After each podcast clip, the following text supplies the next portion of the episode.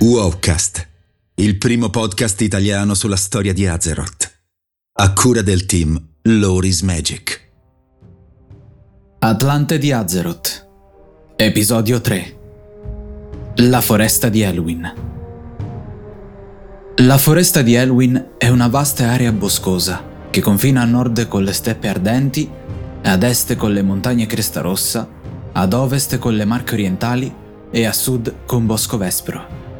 Vi si trova, nell'angolo nord-occidentale, Stormwind, capitale del regno omonimo, sede principale dell'Alleanza. Durante la prima e la seconda guerra, questa regione è stata teatro di moltissime battaglie e la capitale fu distrutta nel conflitto fra Orda e Alleanza. I soldati sopravvissuti si ripararono all'Orderon sotto il comando di Anduin Lothar, riuscendo in seguito a riconquistare e ricostruire la loro capitale.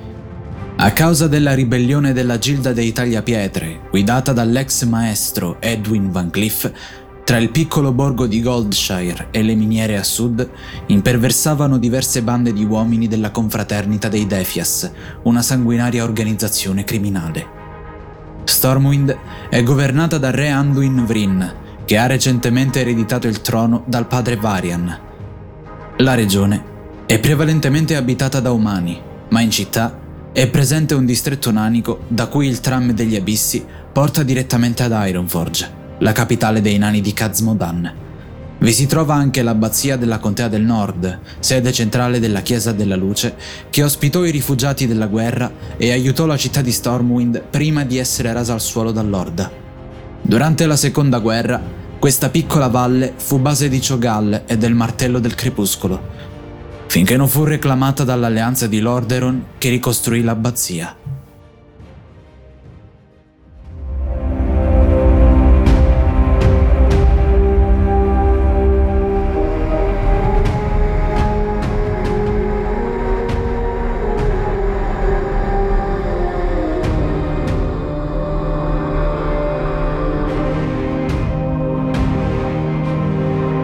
Grazie per l'ascolto.